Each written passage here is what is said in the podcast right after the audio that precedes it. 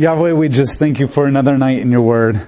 Um, once again, we always pray that you just calm our minds and remove the distractions.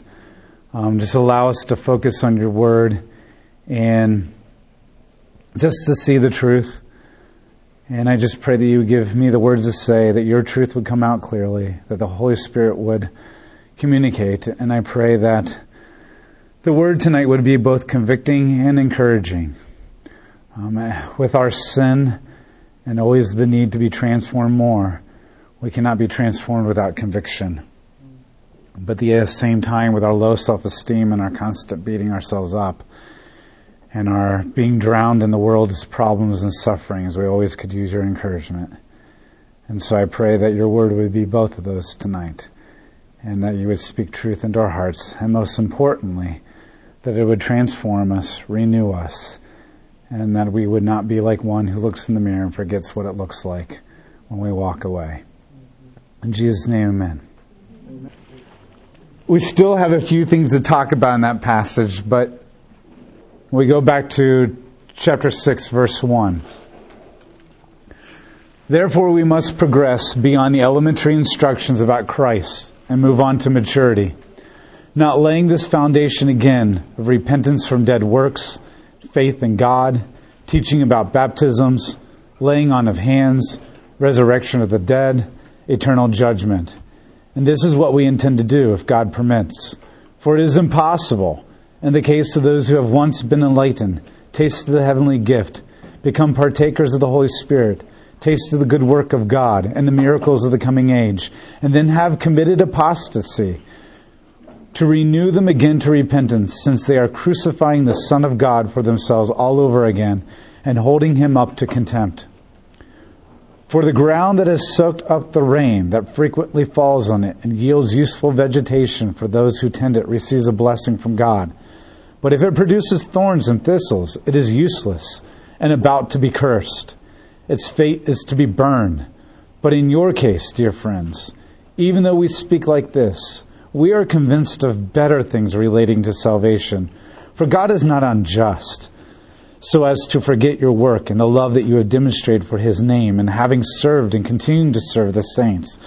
But we passionately want each of you to demonstrate the same eagerness for the fulfillment of your hope until the end, so that you may not be sluggish, but imitators of those who through faith and perseverance inherit the promise. So the warning is there and then the encouragement. And this is always something that you need to remember with the Word of God. Many, many, many, many times in the Word of God, God is slapping you in the face and hugging you at the same time. I don't know if you've ever gotten that. The prophets call you a worm and a dog and even a whore a lot of times. And then it turns around and says, but I love you and you're a child of God and I'm going to restore you and I'm going to come in and redeem you and I will never forsake my promises. Paul constantly rips the Corinthians a new one and then he turns around and says, uh, but I really love you guys and I can't wait to see you and pour out my love and blessings on you. And Romans says you're a scumbag for all have fallen short of the glory of God and all are sinners and you're doomed. And even if you think you're righteous, you're not. But thank God Jesus Christ loves you. And over and over, the scripture constantly slaps you and hugs you at the same time. And that's what Hebrews is doing because we need both. Have you ever noticed that we as humans are so contradictory in so many ways? But the one that really blows me away the most is how I can struggle with low self-esteem and pride at the same time. Then one moment I'm like, oh, I could have done it better than that. If they would have just asked me, or I know a better way. And the next moment you're beating yourself up and you don't think you're worthy and nobody likes you, nobody called you on Friday night and your voicemail is empty and it's just, you're constantly beating yourself up and having pride at the same time. And this is why Romans says that you should not think of yourself more highly than you ought to. I mean, don't go excess with pride and arrogance, but at the same time, than you ought to. I mean that there is a level of value and worth that you do have for being a child of God. And this is the forever tension that we face as humans. Is that we're constantly going from one extreme to the other and God has to do both, slap you and hug you at the same time to keep you in the right place. Now, That's a very gross overstatement on the issue, but it makes the point that this is what God is doing. There's some times where we do need to face these hard truths. And then God immediately follows it up with this love and acceptance and compassion. Because remember, He is our King and God. And we fear Him because He is our judge. But at the same time, He is our high priest, which means we can boldly and confidently go into Him knowing we're going to receive compassion and mercy and sympathy. And that's the tension we hold. And we tend to go to one extreme or the other. So back to the warning passage. I want you to notice something that the other thing that's very interesting is that the author of Hebrews constantly invokes the we, we, we, we. He sees himself as one of them. But when we get to this warning passage, he says it is impossible for those. He makes it very clear in this warning passage that these people are not one of us. And I think that's another one that really distinctly separates everything. If these were believers who are in danger of losing salvation, if these were believers in danger of losing rewards, if these were believers who are just hypothetically being warned, then why does he stop using the we? And he immediately goes to them, they, those. And it immediately reminds you of 1 John, where he says, For they depart from us, because they never belonged to us. For if they had belonged to us, they would have never departed from us. And he makes it very clear the us and the they. And he's doing the same thing here, the we and those and they. And I think that makes it very clear that he does not see these people as a part of the community of faith. And that, that change in the pronoun is very important. Because the Bible does not, the, that's a very important thing that the Bible always uses all the time with the you and the plural you and those. The Bible is always very specific when it comes to pronouns. And those are not lightly changed. And so I think that's another very strong argument for the fact that these are not genuine believers. Or they would have been called us. Even in the other warning passages, when he says we're in danger of drifting away, he says we. He includes them. It's, this is the first time that he begins to say they and those, which means the other warning passages could apply to us, even if you're a believer, but this one does not. This one is you're not claiming to really truly be a believer here. The other thing I would like to say is this.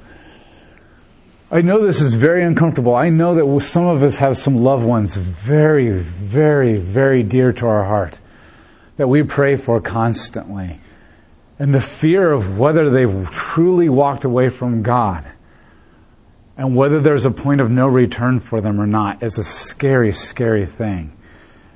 And to that, I would say I have no answer on that one. I am doing the best of my ability to communicate the Word of God. And I would say this, none of us really truly know when that line has been crossed. And I'm not here sitting judging, condemning, because everything in the Bible says we should just constantly not only persevere in our own faith, but persevere in the lives of other people to know the gospel. And there are a time when Jesus says, do not cast pearls before swine and, and kick the dirt off the feet and all that kind of stuff. But I think those are, remember, we do not want to go back under the law. We do not want to go back into legalism. The law gives you rules. And when those checks are met, that's when you operate. But the Holy Spirit speaks specifically to every unique individual and circumstances that we're in. And so here's what I would say to all this. Don't go back into legalism and the law and say, if you check, check, check, then you must be that and I'm done. You follow the Holy Spirit. And the Holy Spirit says, keep pursuing that person. Keep praying for them keep going after them, then your efforts are not wasted. And that's all we can do. The warning passage is not meant for us to give up. The warning passage is not for, meant for us to write people off. The warning passage is not meant for us to condemn. The warning passage is meant for those who are in the community, but they're not really committed. And God is warning them because He loves them. because he doesn't want them to walk away. Because he does not want to condemn them. Because he does not want to write them off. If this is the God of the universe who died on the cross in order to save us, this is the God who's not going to walk away. The warning passage is for that person who's in that seat and in that position of trying to make a choice. For us, nothing changes. We pursue, we pray, we share the gospel. And it doesn't matter whether we're a Christian or not, we could always use more gospel. And Paul even makes it very clear, I preach the gospel to those who are saved. Because there's always a greater depth that we can always understand. And so this is not an excuse for fundamentalism, legalism. This should open our heart even more that some are very dangerously close. And the love of us should make us want to try even harder and pursue even harder. And so that's a very important thing to keep in the back of the mind is as harsh and as scary as this is, it's not a license to be apathetic towards those people. He then goes into this passage here, starting in verse 7. He's left the harshness here, but he has one last warning here, and he says this For the ground that has soaked up the rain that frequently falls on it and yields useful vegetation, for those who tend it receives the blessings from God. So he says, Look, there's ground, and this goes right back to the parable of the soils again. There's ground that the seed has been planted in, and it is producing fruitful, useful vegetation. And to that, there are blessings. To that, there are blessings. In contrast, but if it produces thorns and thistles, it is useless and about to be cursed. Its fate is to be burned. That's harsh. Now everybody go back to Isaiah chapter 5. Isaiah chapter 5. It's right before Jeremiah. Those are two large books. Now there are two images that are allusions that are invoked here. First is Genesis chapter 3. Because Genesis chapter 3, God cursed the ground because of sin. And that was a judgment that left to a being removed from the presence of God. Now granted, God immediately followed it up with an animal sacrifice to atone for Adam's and Eve's sins that allowed them a chance back to God. But it started off with they sinned, God cursed the ground, it produced thorns and thistles, and they were kicked out of the presence of God. So it immediately goes back to that. People who are with God and are now removed from His presence due to judgment and completely lost. The other thing goes back is to Isaiah chapter 5 verse 1. And the context here is, well, with every prophet, the context is Israel is about ready to be taken into exile because of their sins. And God refers to Israel as a garden, as a land. And he says this, I will sing to my love a song to my lover about his vineyard. The lover, the love is God. And his vineyard is Israel. On a fertile hill, he built a hedge around it, removed its stones, and planted a vine. He built a tower in the middle of it and construct, constructed a winepress. He waited for it to produce edible grapes, but it produced sour ones instead. So now, residents of Jerusalem, people of Judah, you decide between me and my vineyard. What more can I do for my vineyard beyond what I have already done? When I waited for it to produce edible grapes, why did it produce sour ones? Instead, now I will inform you what I'm about to do to my vineyard. I will remove its hedge, turn it into a pasture. I will break its walls and allow the animals to graze there. I will make it a wasteland. No one will prune its vines or hoe its ground, and thorns and briers will grow there. I will order the clouds not to drop any rain on it. Indeed, Israel is the vineyard of Yahweh who commands armies. The people of Judah are a cultivated place in which he took delight. He waited for justice, but look what he got disobedience. He waited for fairness, but look what he got cries for help. He makes it very clear that God planted a garden, and the garden did not produce fruit. So he turned it into wasteland. And I don't know if you've really studied much about what the wasteland looked like, but basically God brought the Assyrians and the Babylonians. And the Assyrians literally completely laid lace to everything. They literally just came in and just burned, killed, and raped everything. And the only thing that was left alive were people who were old enough to survive the three, four hundred mile trek to be scattered into another land, and yet young enough to not resist them and fight them.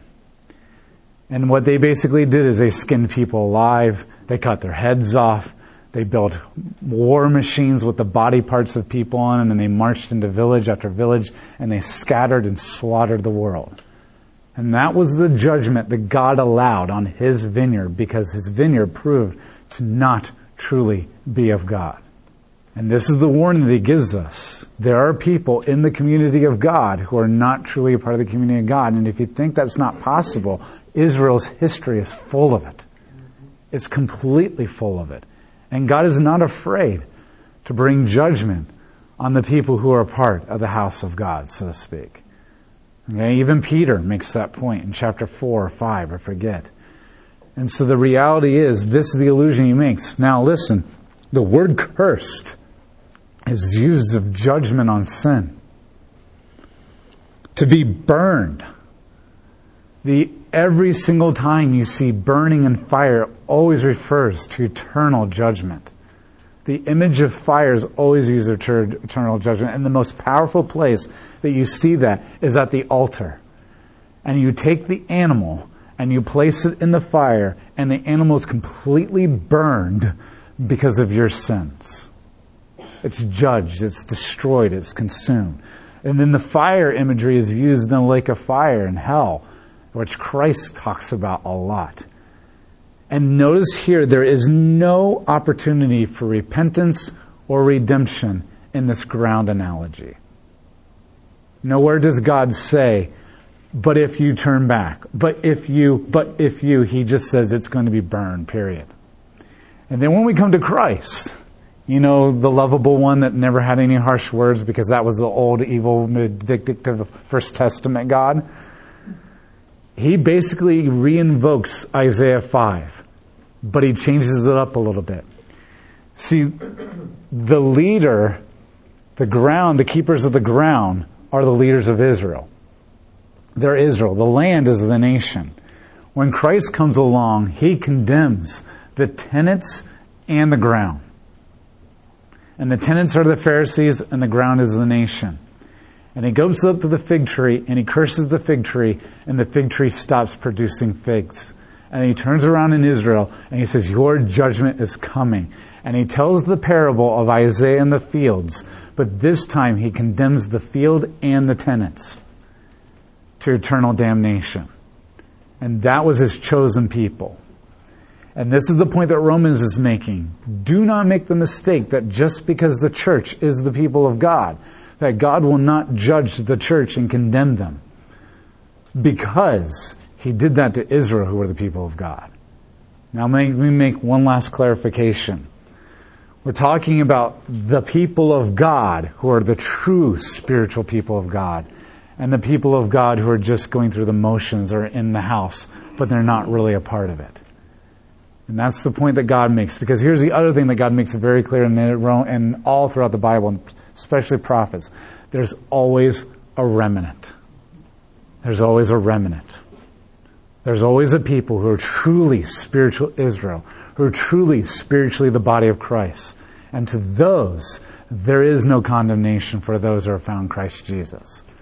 And that's what he launches into now. Because in verse 9 he says, But in your case, dear friends, even though we speak like this, we are convinced of better things relating to salvation for God is not unjust as to forget your work and the love you have demonstrated for his name, and having served and continuing to serve the saints. He looks at some of you and he says, But of you, I'm convinced of better things. Of you, I'm convinced there's no condemnation. Of you, I'm convinced that you're not producing thorns and thistles. Of you, I'm convinced that you're not going to be burned. Why? Because I've seen your love. Now notice what he goes back to fruit a changed life, evidence. Of you, I've seen your love. I've seen the way you've served. I've seen the way that you've changed. And of you I'm convinced of better things because God honors his promises. And that's so important to remember. That God looks at your heart. Because the Word of God is like a double-edged sword that pierces through the, the bone and the marrow and the spirit and separating even things that are non-material and material. And that's the thing that we really truly need to count on. The question that you need to ask yourself is, do you love Jesus? Do you want to know Him better? Are things changing? I love the author of Amazing Grace. I can never remember his name. But the author of Amazing Grace said this, I'm not what I ought to be, but I'm not what I used to be. And that's what we look at. We can always find things in our life where we're like, oh my gosh, maybe this is me. Maybe I'm not really a Christian. Maybe I'm going to be condemned. But the other thing new, you can always look at all those things like, but I'm not what I ought to, what I used to be. Yeah, I've got a long way to go, but I, I'm not like that anymore. And it's not because I cleaned up my act, and it's not because I'm better than my next door neighbors, because Jesus Christ really did a work in my life. And that's what we look to. And that's what we examine. And so we, we don't need to falsely condemn ourselves and become afraid that we're it. But at the same time, we don't need to falsely convince ourselves that this warning doesn't apply to us. And, and that's the tension we hold. The unexamined life is a very dangerous one. But at the same time, only focusing on the bad things in your life is a very dangerous thing too. And I remember somebody well, was Howard Hendricks. He told me to get a three by five card. And he said, on one side, write your sins. The sin that you just really pray first. And whatever sins God has revealed to you are the main one in your life, then you write those down one card. You make sure nobody sees this card. and on the other side, you write the things that God has led you to that you feel like are your strengths, your gifts. And you put that in your Bible, and every time you read the Word of God, you pull it out and you say, what does this passage have to say to both sides of the card? And eventually over time, you'll begin to add more strengths to one side, and you'll cross off sins and vices and struggles and add new ones, and one by one, He'll keep refining you and transforming you if you're constantly asking the question, what does Scripture have to say about my gifts and fruits, and what does it have to say about my convictions and my guilt and my sins. And I think that's the most important way to live life. Not living on one side of the card or the other, but embracing both. And realizing that God can use me, but I have some work to do. Well, He has some work to do. But I've got some surrendering to do to let Him do that work. Yes. You know, like in Isaiah 5, where he has, you know, we're talking about destroying the city. Mm-hmm. And all throughout the Bible, there's, you know, those stories, right? Is there a notion that, that there are believers that are wiped out because of collateral damage? Yeah. We're not told specifically. The, the implication that God kind of gives in the prophets is the one who's definitely, the ones who died, probably the ones who really deserve the judgment and the ones who survive are the ones who are the remnant, but that's not always true. That tends to be the general idea, but I wouldn't, there's not enough evidence in scripture to say that's exactly true for every single individual. We know that there are casualties sometimes. Now, here's the thing. There is no collateral damage when it comes to condemnation and judgment of God. Some of us might die at the hands of sinful people as judgments from God are poured out on the world. But God will never condemn the righteous. And Sodom and Gomorrah taught us the righteous will never be condemned. But life has taught us that sometimes the righteous do die. And the righteous do suffer. But God uses it. And so Shadrach, Meshach, Abednego, Daniel, Ezekiel, they're all good examples of they got caught up and the judgment. No, they weren't slaughtered by the Assyrians. But we have to remember that Daniel, Shadrach, Meshach, and Abednego were about 12, 14 years old. And we have to remember what we've learned from history. Chances are their parents were killed and their sisters were raped and then they were kidnapped and taken off into exile. And then Nebuchadnezzar started a brainwashing program on them. And they had every reason to curse God, but they didn't because God uses suffering to refine us. And so that's the amazing thing of God is He can bring disaster into our life. And in one person's life, it's bringing judgment, and the other person, it's refining us and drawing us closer to God. And we don't understand, like, why, God? Especially now that I have three daughters. We were talking about that. That's a scary thing to think that I might have to watch my daughters go through suffering. But that's what God does. And the question we have to ask ourselves is, is God good? And do you believe it? And so the better thing to ask too is, do I want to be on the side of a God who's using the consequences and the suffering in my life to judge me? Or do I want to be on the side of suffering because God is using it to refine me and draw me closer to Him? Because it is scary to be in the hands of a living God. Okay, and that's the question. So here's the thing. Yes, there is no condemnation in Christ Jesus. But there's also not the happy-go-lucky living in the bubble Disney Candyland life either when you're a Christian. And the question is, do you want to be in the judgment or do you want God's hand taking care of you in the midst of it all? Remember, the plane is going to crash. The question is, do you have a parachute? And that's the thing we need to ask. And to that, there are so many questions that I have too about, for God, about suffering and collateral damage and all that kind of stuff. But I know from his reputation, I can trust him. I know from his reputation that things will work out, and I can trust him. And that's what we need to share with the one who is in danger of re-crucifying Christ. We need to communicate to him that God is trustworthy and God is worth taking up your cross for. Not condemning, not cutting them off, not walking away.